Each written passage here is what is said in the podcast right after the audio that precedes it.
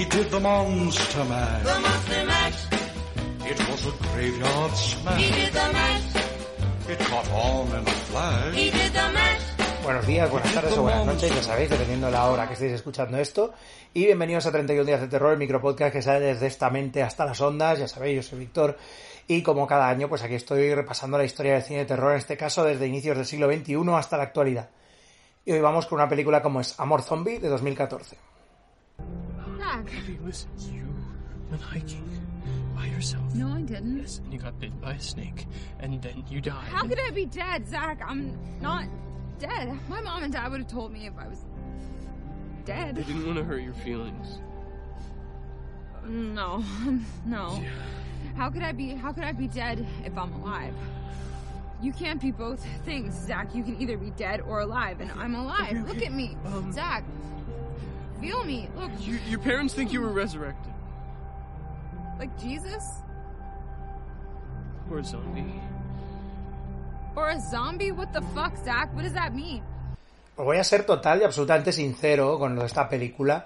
Eh, sabía de su existencia, pero la había como dejado medio pasar y tal, en plan de, bueno, uf, no sé, otro rollo así de, de relaciones eh, románticas entre zombie y protagonista y tal, ¿no? Que ya como que se empezaba a llevar y, y, de- y que ya llegó ya poco después al mainstream. Pero luego vi quién estaba implicado y al menos pues como la gente que sale me cae muy bien sobre todo los dos protagonistas, en este caso pues eh, Dan DeHaan, esa especie como de DiCaprio joven con muy pocas horas de sueño y Aubrey Plaza, que es Aubrey Plaza, que pues en casa la, la amamos, pues eh, la verdad que cuando lo supe dije, bueno, pues vamos a, vamos a ver esta película y a ver qué, y a ver qué tal sale la cosa.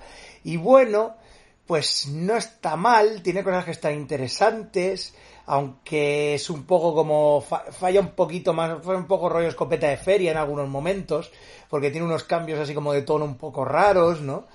Pero bueno, eh, está, existe, está bien, ¿no? Y es testimonio, pues, de, de, de pues, probablemente, eh, Aubrey Plaza es una persona que, que tiene un, que tiene una muy buena habilidad como actriz, pero que claro, como es que se, que ya se ha quedado un poco, no es que se haya quedado, es que como que ya te viene ya a la cabeza cuando juntas las palabras eh, pirada y atractiva, son pum, ¿no? Te salta ahí ya Aubrey Plaza en plan, ay, qué mona es esta chica, está un poco loca, pero qué maja es, ¿no? Y bueno, y así, ¿no?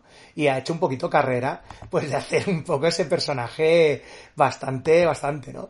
Y bueno, pues en esta película tenemos a un elenco, como ya digo, sobre todo de secundarios, pero bastante, bastante titánico. Tenemos pues a, dos familias, la familia Slocum y la familia Orfman. Empezamos la historia con Zack, el, el- el hijo pequeño de los, de los Orfman, que pues ha perdido a su novia, Beth, que era la hija de los Slocum, la hija única. Y bueno, pues el pobre chaval está devastado, o sea, está ahí en el, en el, en el funeral y tal, bueno, está hecho una mierda el pobre. Y bueno, pues eh, tiene esa cosa de, llevar el duelo hacia adelante, pues que, va a ver mucho a sus suegros, ¿no? Porque son casi como sus vecinos, ¿no? Los, los dos son eh, pues Mori y, y Ginny. Mori es, es John C. Reilly y Ginny es eh, Molly Shannon, una de las grandes del Saturday Night Live, o sea, estamos hablando ahí de nivel. Y luego los padres de, de Zack son eh, Cheryl Hines, la, bueno, Cheryl, la gran Cheryl de, de la, la mujer de Larry David, y luego, pues Noah, que es Paul Reiser, el puto Paul Reiser, ¿no? O sea, es que, bueno, o sea, como ya veis, en general el reparto está muy guay, ¿no? Y bueno, pues eh, él está, está muy, muy, muy jodido, muy jodido, porque claro, ya ha muerto, y claro, pues está llevando el duelo el chaval como puede, ¿no? O sea, y, realmente, pues es, eh, pues eso, es- escenas de al lado de la piscina, fumando con gafas de sol, eh, se lleva una bufanda, le dan los, su- sus suegros le dan una bufanda que era de ella, y él te está todo el día con la puta bufanda, incluso en verano, ¿no? Que le dicen sus padres, tío, o sea, sabemos que estás pasando el duelo, pero, pero yo qué sé, ¿no? O sea, la bufanda en verano, pues como que es un poco excesivo, ¿no? Y, y bueno, pues va por ahí, eh, paseándose con esa cara que, que, Dios le ha dado a DeHaan, pues por ahí, eh, con esa, ay, ay, ¿no? Hasta que un día, pues, le, eh, parece que está perdiendo la cabeza porque cree que Beth está en casa de sus padres, porque eh, sus, los, sus suegros le dejan de llamar. Y claro, él iba con ellos, quedaba con, con Mori para jugar al ajedrez y demás, pero un día le dejan de llamar y entonces él ve que, pues que Beth está por ahí por la casa y bueno, ya es como, hostia, ¿qué ha pasado? Al final acaba entrando y se encuentra pues con que, que sí, que Beth está viva otra vez Y bueno, pues eh, tanto, sus, eh, digamos que sus padres no quieren explicarle por qué, pero está viva, ha vuelto.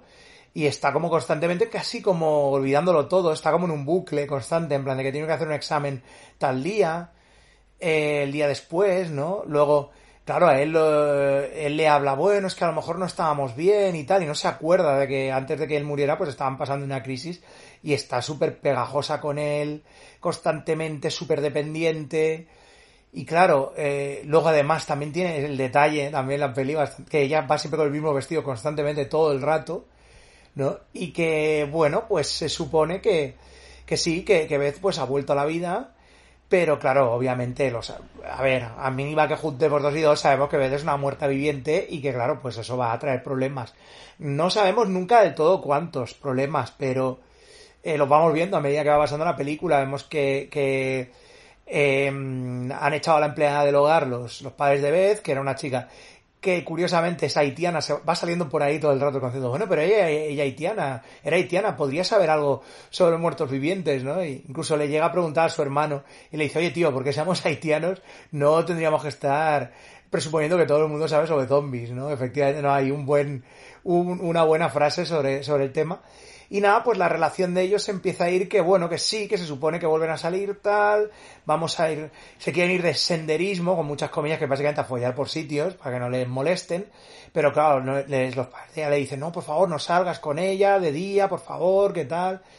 Y claro, no, obviamente no, es por el rollo de que no, que no la vean, pero también, pues eso, Beth empieza como a degenerar un poquito, ¿no? Al principio todo es fiesta por ahí, polvos por todos lados, jajajiji, no, no nos separaremos nunca, no sé qué, pero cuando, cuando Zack va viendo que, que está como en un bucle extraño, que la dependencia esa aumenta y que está todo rato, ay, el examen, ay, no me vas a dejar el examen, el examen, no me vas a dejar, ¿quién es esa tía? etcétera, pues ya la cosa se pone bastante chunga, ¿no?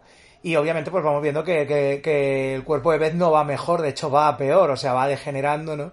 Tiene, se hace una quemadura por el sol y no se le cura, vemos, le vamos viendo todas las heridas como se, como se le van, ¿no? Como se van aumentando. Y claro, pues obviamente, claro, que es una muerta viviente, ¿no? Tiene detalles muy guays la peli, como el rollo de que a los muertos vivientes los calme el, el smooth jazz, ¿no? Que, a- que a Zack le pone de los nervios. La peli tiene ese rollo como muy del rollito indie de música todo el rato de fondo, ¿no? Que está guay, o sea, ponen canciones así, pero que es un... Al principio tiene ese rollo como de comedia indie a lo mejor, de un rollito así y tal, pero luego como que va basculando, ¿no? Entre comedia... Tampoco llegan nunca al slapstick ni nada, bueno, en algún momento al final quizá, pero es un poco com- una comedia que está ahí como que no sabe del todo si darle a... si subirle las marchas o, o quedarse ahí, ¿no? Y yo creo que es un poco el problema que, que tiene, ¿no?